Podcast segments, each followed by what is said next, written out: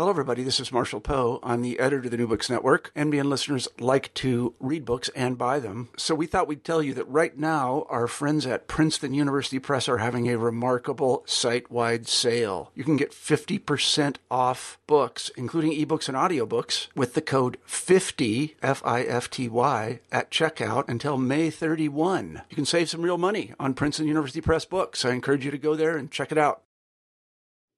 This is Marshall Poe. I'm the editor in chief at the New Books Network. And just a warning about the following interview. We had a bad phone connection, and so the audio is a little bit rough. But in any case, I hope that you enjoy the interview. Here it is.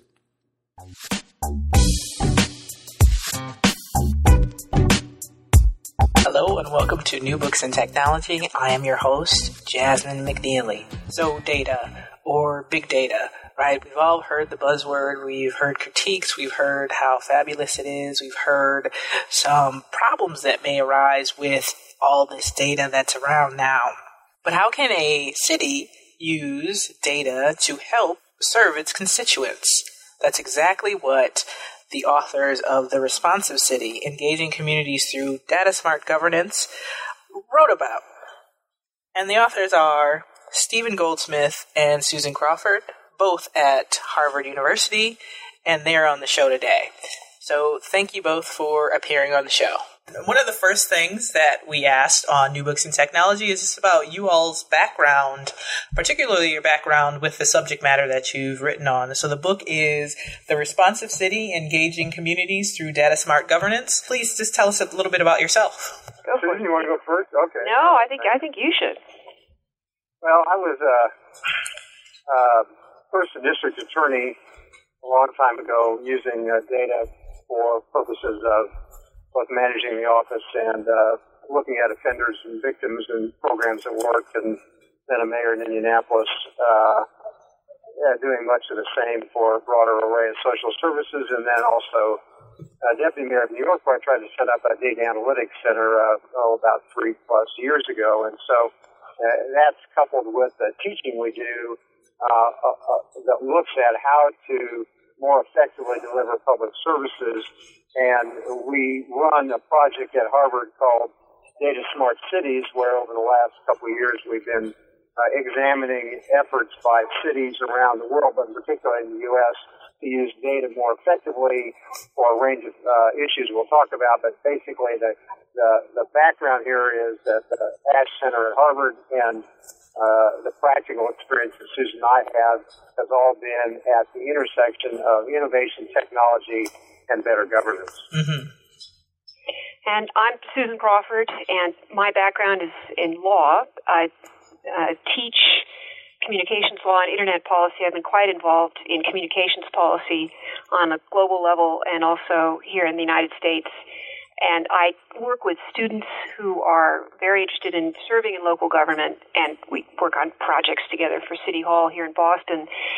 And I write a lot about uh, the use of data by local government. Well, the book is called The Responsive City. Perhaps you could tell the audience what is a responsive city?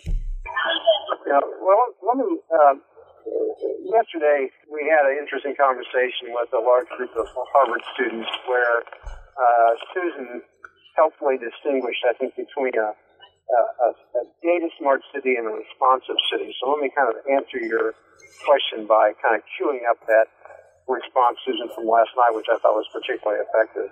Well, it, it is important that the book's title is The Responsive City. There's been a lot of talk about smart cities around the world um, where you would fully instrument the city, uh, which means uh, having lots of sensors on infrastructure and street scapes and collect information which then would help you in a sense automate decisions about the how the city allocates its resources and uh, prioritizes its steps as a governing body. And that's uh, that's been a very interesting development over the last 10 years. Responsive adds an element of policy prudence human intervention to that equation. So yes sensors yes fiber yes, lots of data being collected, but the city is not only uh, just absorbing data, but also listening to citizens, finding ways to help give them voice in complicated policy processes, and thinking thoughtfully itself about the best ways to uh, structure the use of data and use the city's own wisdom in making decisions. So responsive means taking advantage of the interactivity of the internet, not, not just broadcast, not just dumb collection, but also two-way uh, conversation, in a sense, about the city. Streamlined, you can't have every voice yelling at the city simultaneously, but you can use the graphic network screen to help uh, groups have voice, um, make collective decisions, and visualize uh, how the city's doing. Mm-hmm.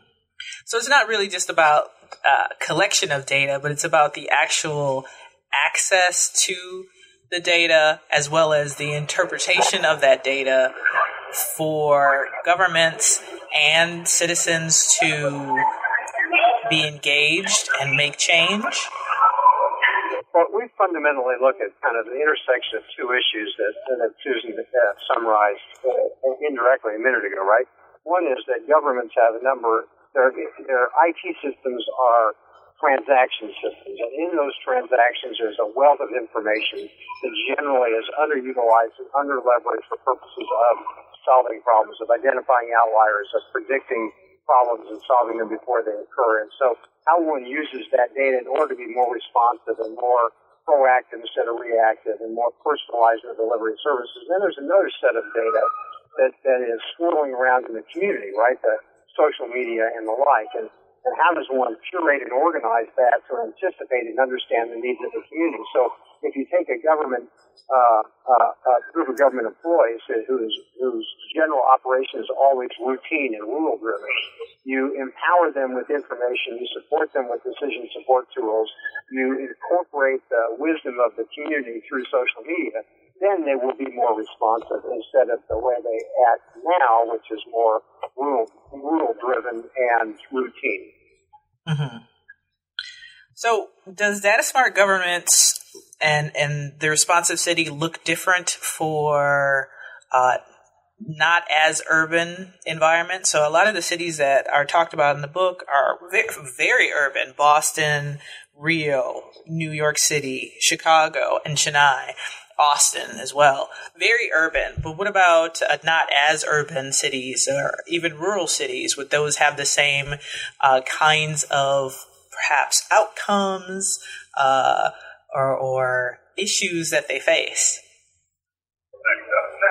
Well, I think there's a couple ways to think about this, at least from my perspective. One, if your, if your town is small enough, you're in the retail government anyway, right? You see people, you touch them, you're the part-time mayor or the city councilor, you, you, you, you pick up knowledge and you operationalize that and you use your common sense as the city gets bigger, it's less, the retail connections between government and citizens are, are, are less, and therefore the data tools are more important for purposes of actually staying in touch. So at, at one level, what we're trying to do is make urban government operate at more of a retail sense you'd find in a, in a smaller town. In between, though, there's a large numbers of cities that are mid-sized mm-hmm. that um, that I think Susan uh, perhaps has more insight in this than I do because of her, her broadband work, but who can use you know shared services. They can buy uh, uh, they can buy tools off the cloud, right? And they can they can have take advantage of the the best of these uh, technology tools and the best of these open source apps and drive them into their communities if they have the right sort of uh, of access. For example, Jasmine, there you are in Lexington, Kentucky, and one of the people we profile in the book is Mike Flowers from New York City, and his protege, Chris Corcoran, is now in Lexington, mm-hmm. trying to do the things that Mike was doing with analytics on a smaller scale, but looking uh, to either apparently the largest uh, category of complaint in Lexington has to do with garbage collection. and so, if the city knew more about where those garbage trucks were, when, and could, you know, map neighborhood complaints against their available resources and maybe target those resources more intelligently, that could have a major effect. And that's a uh, that's a spillover of work from a very large city that now, as things become cheaper and cheaper, data storage, uh, data collection, uh, communication, a city like Lexington can take on what New York City does. Mm-hmm. Now, in the book, we we talk about a couple of different. Um, you talk about a couple of different, um, I guess, groups. I would label them government as a whole, but then um, people or the constituents of government, but also then the government workers. And I was just wondering um, when you have access to data, just a huge mass of data, particularly with respect to workers, and the data is metrics of how they're doing, does data then become like uh, television? So when someone appears on television, say a reality show, um, they act differently, so to speak, than when they they would when they're not being recorded. So does data make workers, for instance, and government as well, act differently because it's now accessible to its constituents? Well, I think there's uh, a, couple ways that the answer to that is emphatically yes, right? One, uh, that uh, Susan in particular chronicles in the, uh, in the book about the use of apps in Boston, which both Susan in terms of, of, of the citizen reporting and uh, and the and the connection between the worker and the citizen. But uh, let me start at a more abstract level first, which is that that if we you know, we're not our goal is not just to drive massive amounts of information to uh, a a field-based employee and ask him or her to make the best of it. The goal mm-hmm. is to organize the data, drive it to the uh, iPad, tablet, to do it with decision support tools that help the worker make use his or her discretion to solve a problem, right? To solve a problem about a battered child, to solve a problem about why this pothole keeps occurring, to solve a problem about a healthcare issue. So, so I think I view this as uh, probably the most important opportunity in a hundred years to re-engage the public employee in responsiveness, meaning how do I solve a problem, not how do I just do a routine activity. Mm-hmm. That's one way to answer it. And Susan, I think the Boston examples you have are another way to answer the question. Yeah, I, I think that's true that we see the ability of using. Um, uh, so the story told in the book is about Citizens Connect, uh, the right. very first mobile app that gave access to 311 system here in Boston um, to people over a, a smartphone. And uh, what what people found, uh, as we document in the chapter, is that citizens really felt engaged by this, that it helped the city feel trusted by its citizens, and uh, led to a, a, greater feeling of autonomy and agency in the citizens using it. And as Steve mentioned, uh, an app called City Worker allows um, the pothole public works guy to manage his own work stream. Uh, we, there are lots of fervent people in local government who are their work want to do their very best, and these tools actually make it possible for them to operate with discretion and autonomy and a sense of dignity, and uh, to be acknowledged by the public that we've never had before. And uh, really, sort of kindness and generosity will trump contempt and hostility every time. And technology can actually help build the a, a, a more authentic, genuine relationship among citizens and workers than we've ever seen. Right. No, I I remember the story, the um, Citizens Connect app, as as well as the the City Workers app, and one of the the issues was that um, they wanted to make it a little more. Uh, analytics or metrics based for the city workers so they'll know where they are throughout the month um, as far as what they're how they're progressing with um, their various projects or problems that they need to solve.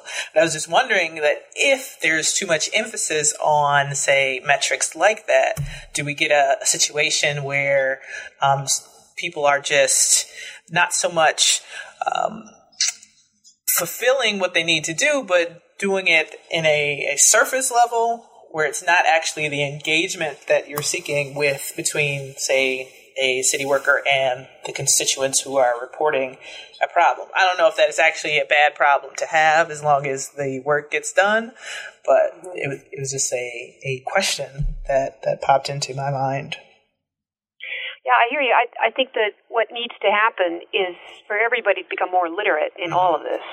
Um, and for the data being collected to be uh, understood in terms of uh, the humans who it affects. So you and I were chatting about this before Steve got on the line that uh, data it doesn't make decisions by itself.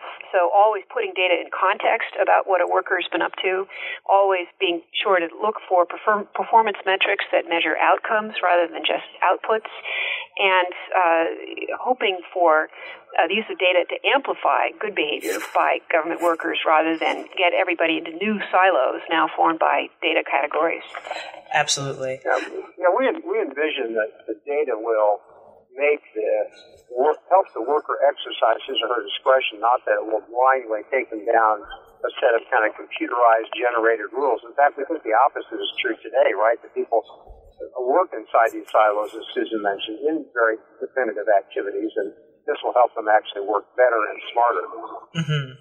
Mm-hmm. Now, in the chapter, the second chapter, the um, one of the stories in or case studies in that chapter deals with Chicago and um, how a startup kind of data startup has helped a community group be able to be more engaged um, and collect data using technological tools. So one of the problems that the the community group had was that they didn't have necessarily the tools to uh, be engaged. And I was just wondering then, what is or can be the effect of um, the constituents' lack of, say, internet access or smartphones or whatever on the responsiveness of the government? Well, it's an important point, and uh, one of the encouraging things along those lines is that smartphone penetration is is pretty high mm-hmm. and adoption is pretty high.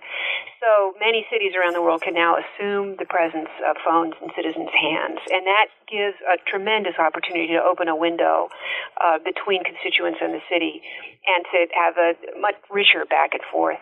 Uh, that being said, can't deny that you know a lot of homeless people don't have phones, and uh, we're going to need to make sure that um, digital literacy is high and that cheap, ubiquitous connectivity is in every city. Um, and that's one of the layers of a responsive city. It's essential to the whole thing working well for everyone. It's like electricity or clean water. We'll get there eventually. We're not quite there yet, but even now we can assume pretty high usage of phone-like devices. So you, you, you just mentioned layers, Susan. And I was wondering perhaps mm-hmm. you could explain what are some of the other layers uh, of a responsive city? Well, I think Steve can speak about this uh, even more effectively, but my vision is that uh, fiber's at the bottom. Uh, then, as sensors become cheaper, they can be helping you monitor your crumbling bridges, so you know which ones need to be fixed next. Mm-hmm. Uh, so, and looking at your air quality and noise and other elements of a city to help you understand how the city's doing. So sensors above the fiber. Um, open data platforms are increasingly important for uh, the public to understand what, what data is being collected and used, but also for new businesses to be formed using that data and for accountability in government to be easy. Um, algorithms chew through that data and help us make predictions about uh, where to target resources most effectively, looking for leading indicators of things like well-being or where inspections could be best targeted.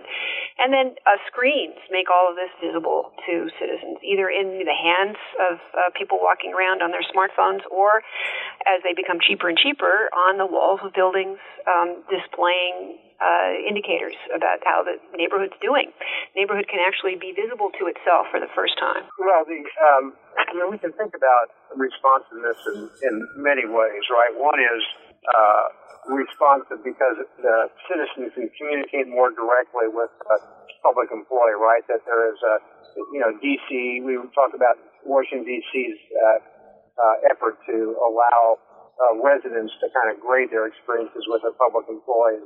We have uh, uh, collab- collaborations that are organized around social media that help plan your park or solve your problem. A conjunction between and collaboration between a public employee and, and a group of residents, right? We have the kind of crowdsourcing of solutions. We have the fact that employees of the, of the government now can identify the outliers, the businesses that are going to cause trouble, the restaurants that are going to uh, have bacteria in their food, and and through data uh, uh, provide fast tracking for good good actors and concentrate resources on the monitoring of bad actors. All of that makes government more responsive. Mm-hmm. Mm-hmm. So one of the questions I asked uh, Susan while um, we were talking earlier is about issues that that come up with massive amounts of data. And one of those issues is privacy privacy related to the constituents, privacy related to um, where um, data is and who, who it's available to. So I was wondering um, what uh, frameworks cities need to either erect or use to help protect the privacy of both their constituents and the city workers with respect to this data? Well, right at the moment, we're having a pretty unsophisticated conversation about that, both at a national level and in cities, where there are just two poles people who are extremely anxious about any collection of data on the one hand, and then people who um, especially the more technocratic among us who say, well, data will just solve problems and uh, let's let's collect it all and use it all. It's going to benefit everybody. Clearly, there's an answer in the middle, and uh, in the case of Indiana, for example, um, which profiled several places in the book, they're really thinking hard about the privacy. Um, rules that should attend the collection of data. My own view on all of this is that the data is going to be collected. What needs to be put in place are guidelines about forensic use, who gets to have access to it actually after it exists, and very careful business rule creation. Uh, need to make sure that security is adequate for the data once it's collected. Um, but there's no doubt but that we need a, a serious conversation about privacy. What I don't want to have happen is for the great benefits of the responsive city to be cut off before we see them.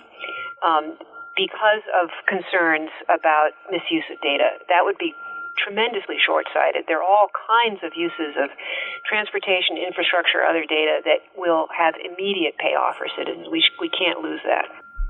Okay. So I think basically we have been, uh, yeah, I think what we've been arguing about and discussing, right, is is, is, is the need to acknowledge that the privacy issues are serious issues, right? They need to be dealt with in a serious way. Cities and states need to have policy on, on anonymized data, who has access to what type of individual data, how is the data stored.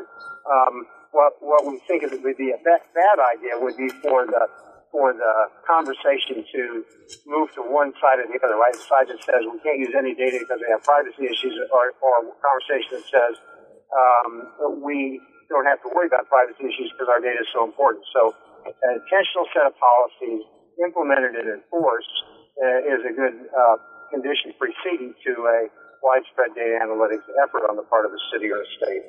Mm-hmm.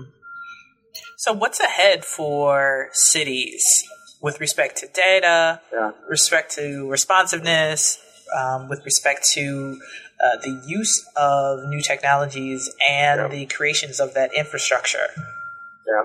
So let me let me answer, uh, and then I'm going to hop off and and, uh, and, let Susan answer if that's okay. Okay. Um, so so we just barely scratched the surface, right? In the three years since I was uh, deputy mayor of New York till now, there's been just a, a huge advance in data mining tools and the sophistication of these approaches and the interest of it and the and the conversation about it is all uh, dramatically improved, yet it's still relatively immature.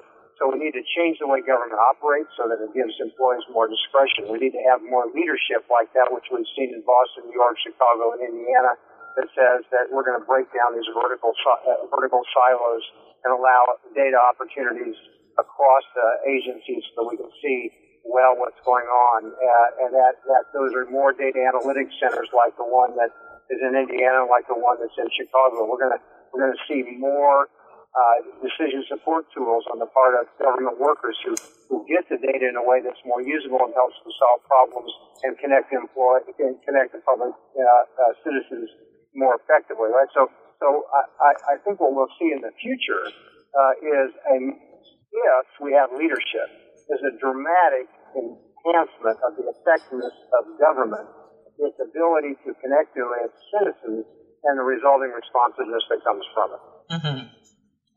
What he said. okay. great, great.